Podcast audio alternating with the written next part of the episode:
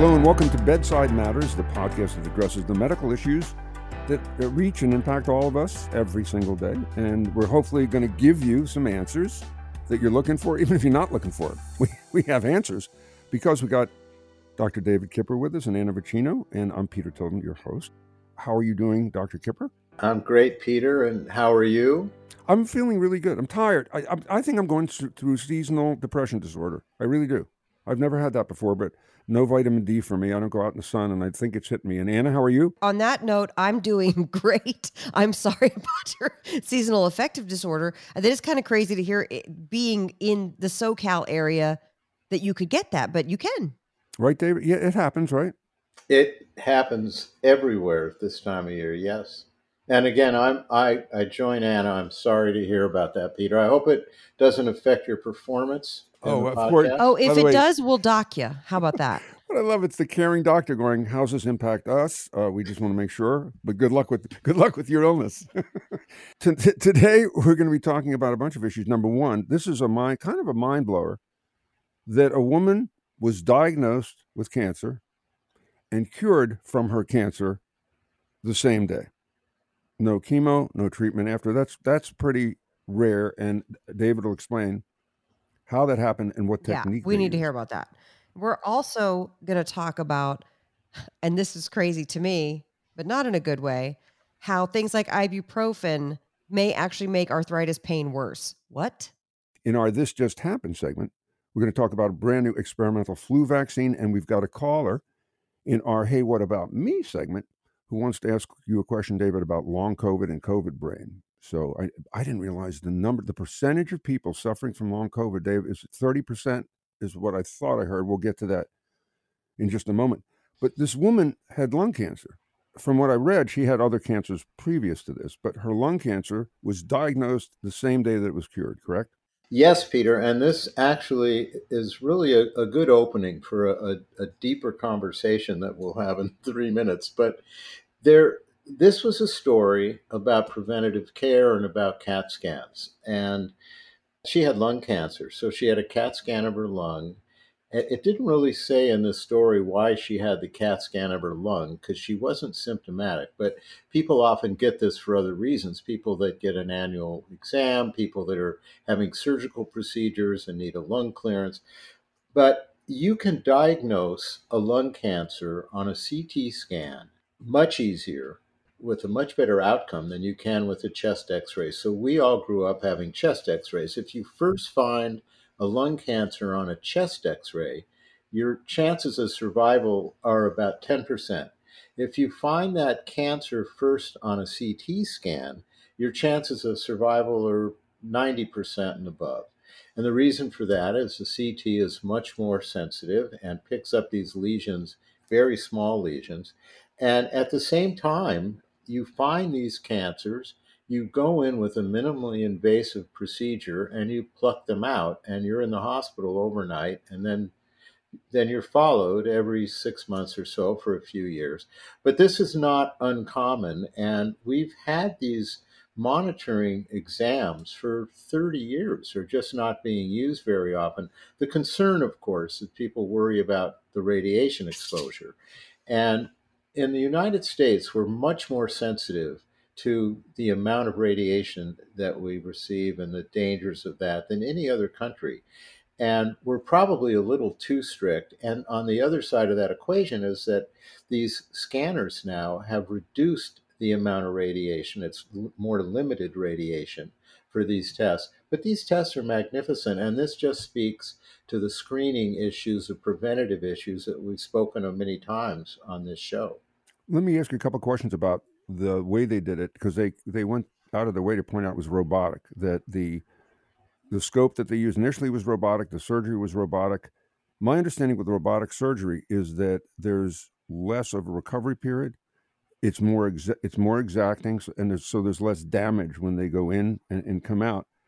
Um, a couple of questions: Is A is what I just said true? B do all doctors who do surgery now are they up to date on robotics? So when you have a doctor as a surgeon, do you go, "Hey man, are you capable of doing robotics?"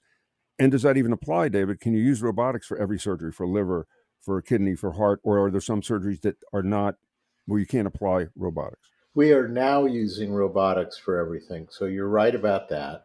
And robotics is basically an ex- it's an extension of a video game. The younger doctors are trained in robotic surgeries. The older doctors that did not have that training and learned one type of surgery have to go back and retrain, and they often don't do that. So you're really looking at a younger demographic of surgeons.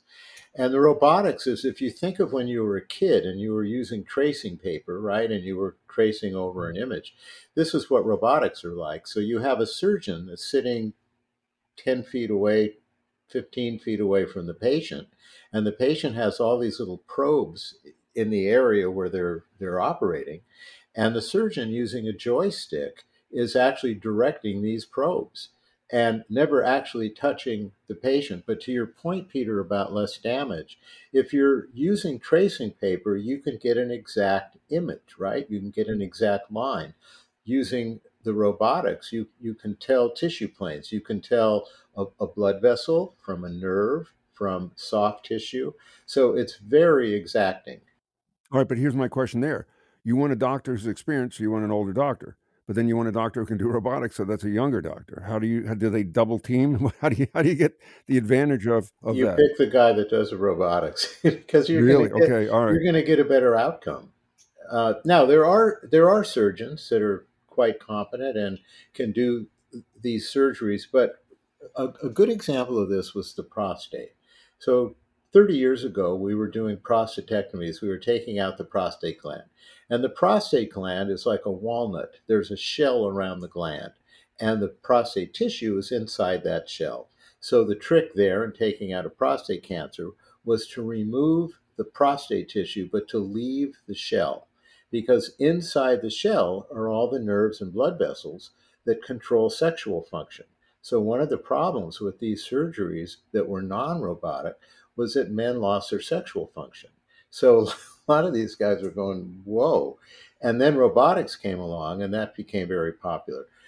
It's also interesting if you look at mortality rates between robotic surgery and conventional surgeries, there's not much difference in mortality. There is a difference in recovery and surgical complications. Wow. The amazing thing, the first time I heard a story of somebody doing robotic surgery from 3,000 miles away, as long as you're connected, it doesn't matter where the doctor is doing. The specialist couldn't get to the person, and they did it from remote remotely. Yeah, pretty nuts. Pretty cool.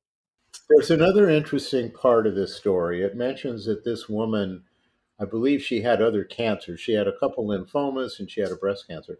So there, there's a cluster of people out there that have a predisposition to a group of cancers. It's breast, prostate, colon, lung, and pancreas.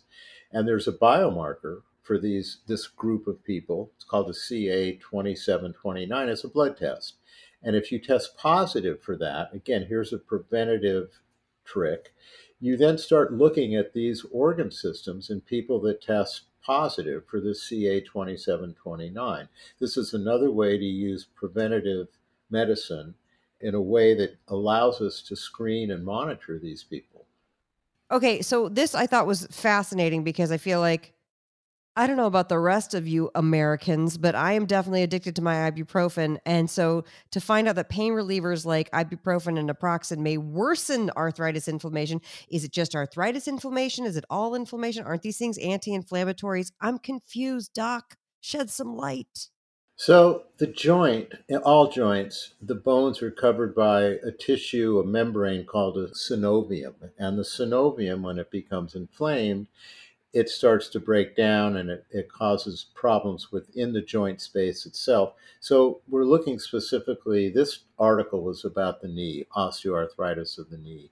And there are three bones that come together in the knee, the two on the lower part of the leg, tibia and fibula, and then there's a femur on top, and you have a patella, a kneecap on top. So it's a complicated joint in there. There's a lot of synovium, and wear and tear on the synovium ultimately leads to inflammatory changes and then osteoarthritis. It's pretty common. Remember, we're upright animals and we're walking all the time and we're engaged in physical activity. So the knee takes takes a lot of uh, trauma over the years. What we found in this study was that the anti-inflammatory drugs, they used ibuprofen, but remember there are other anti-inflammatories. There's Advil and Motrin, uh, Aleve. These are all anti-inflammatories. And what they're actually doing is that they're calming down the inflammation to some degree, but they're not affecting the synovium. So the synovium continues to become degraded over time, even though you're taking these anti inflammatories. The anti inflammatories actually reduce pain, but they don't really uh, increase the uh, integrity of the synovium. So that was the gist of, of this study. How do you know it's arthritis? So you get wrist, I get wrist pain, or this has, somebody else has ankle pain or knee pain. When do you know? How do you identify arthritis from neuro- other other stuff that it could be? I mean, everybody thinks it's arthritis, but it could be other other joint stuff. Correct? If you're moving a joint on any part of your body, your hands, your knees, your shoulders, your ankles, and it hurts, it's arthritis. So if it hurts with movement, it's it's arthritis. Ah. And if it's reproducible, that this happens over and over again. But the way to answer your question, the way to really diagnose this is with some imaging studies, and the best imaging studies would be MRIs, which can really show that kind of tissue and show synovial changes, and that's how you actually diagnose it. But is is that rheumatoid arthritis or like regular? Because isn't rheumatoid arthritis have to do with your immune system or no? Is it the same thing? You're absolutely right. It is an autoimmune illness. And yes, your immune system attacks its own joints. And rheumatoid arthritis is a very specific form of arthritis. It affects certain joints, particularly in the hands, creates nodules in the in the skin and around the bones. So there are different forms of arthritis. You're absolutely right. Lupus is an autoimmune disease. It has arthritic changes. Psoriasis actually can create some arthritic changes in the lower back. So we see arthritis coming from autoimmune diseases and overuse. And it's not uncommon. And by the time people are in their 60s, most people have some form of arthritis. And arthritis, before we move on, if you have arthritis pain, is it constant? Does it have to be constant, or can it be come and go? No, it depends. Again, there are different kinds of arthritis. It's arthritis pain for, uh, in general, it's usually worse in the morning when you wake up because your joints have stiffened and now you're trying to open them up. And again, it just depends on which joints and how active you are. The interesting part of this also is that when you take an anti inflammatory and the pain goes away, right. you feel better and you start exercising more. There's more trauma to the joint. So the synovitis gets worse. I got it. Because so you're covering you're, up you're covering up the pain. Yes. All right, and this just happened segment. There's an experimental flu vaccine, and I always want to know what's it going to do? Is it going to be accurate? Because I know I know you long enough that you sometimes say the flu vaccines miss the boat. They sometimes don't get it exactly right. But this flu vaccine confused me because this is a flu vaccine that prepares your body for the flu vaccine, right? Yes, in in essence, it it covers all the different variant strains of flu. We have type A and type B flu, and they're two different kinds of flus. And every year there's a flu. We take that virus, we make guesses as to how it's going to mutate, Remember, there's A and B particles in this. And we make three guesses to see how it's going to mutate, and we make antibodies against that, and that's your flu vaccine. so wait a minute. They're like the, the Pfizer plant, there's a conference room. They're going, how? A, B, you want to guess? Billy, what are you thinking? What, and then they do a vote on which which virus flu, and then they go in on $8 billion, produce a billion doses, and they go, wow, we should have gone A. Well, that's why they do three. But the reason we have a senior vaccine because seniors have a lower immune status than right. non seniors. We make a fourth guess. So a senior vaccine is it encompasses a little bit more variety, and that's that's what that is. So there's okay. there's there's a little more protection for the seniors. The flu vaccine itself, because now we're used to what these COVID vaccines are like 95% effective. Flu vaccines have traditionally been at best 60% effective. The difference is, is that over all these years, when you're getting flu vaccines, and a lot of people don't get them, but when you're getting flu vaccines over over years, you're developing antibodies against these different A strains and B strains. So by the time you're Peter's age, you're really covered pretty well. How dare you? So, except for me, because I don't go out and have no vitamin D, and I've But- got seasonal depressive disorder. this this vaccine story was interesting because there are 20 they've identified 20 different viral strains for flu and this vaccine which is an mrna vaccine and we've learned that the mrna is a way more uh, sensitive vaccine than what we traditionally use as these protein vaccines and they're trying to create one that covers all 20 of these so I think that shot is probably about 10 cc's worth of vaccine. I I was don't know going how to they're say, going to do somebody- this. yeah, wow, how big is the syringe? Yeah. Yikes. And I should mention that I never knew this until I met David years ago. David gives a shot that you don't feel. And I said, How is that possible? And he said, Because you can buy smaller needles. Yeah. And not everybody uses the tiny needle that doesn't hurt. And I got to tell you, I this- learned that Yeah. from di- going to different Botox ladies. You want to go to the ones that use the smaller needles. Really, they have. And I no, I didn't know that existed. And then I was like, oh, well, why doesn't everybody use the smaller, if possible, for the pain? Just saying. Not to, I'm not just saying for Botox. I'm saying for all Everything exactly. It's like. Johnson Johnson ba- ouchless band-aids. If they have the technology to make all band-aids ouchless, why don't they make them all ouchless? Did they want them to hurt sometimes? I mean, so with the needles, do they go, yeah, let's put a batch out of the hurty uh, the hurty ones?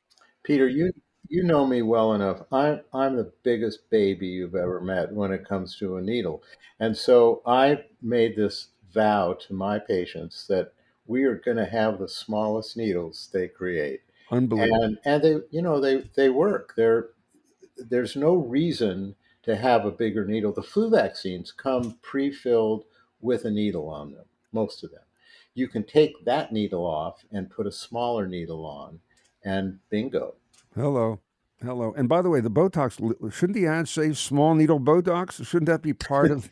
I really feel like they should because that's not something that's I've ever heard before. But I I found that out through my own trial and error, and I was like, oh, why? I, when I go to this lady, my face would get bruises, and then when I go to this lady, it didn't hurt as much, and my face wouldn't get bruises. I thought maybe it was tied to, you know, time of the month or something like that. And then she's like, no, no, I use the smaller needles; they don't bruise as easily. Yeah, it's it's how much of a how much of a baby your doctor is. That's what it's tied to.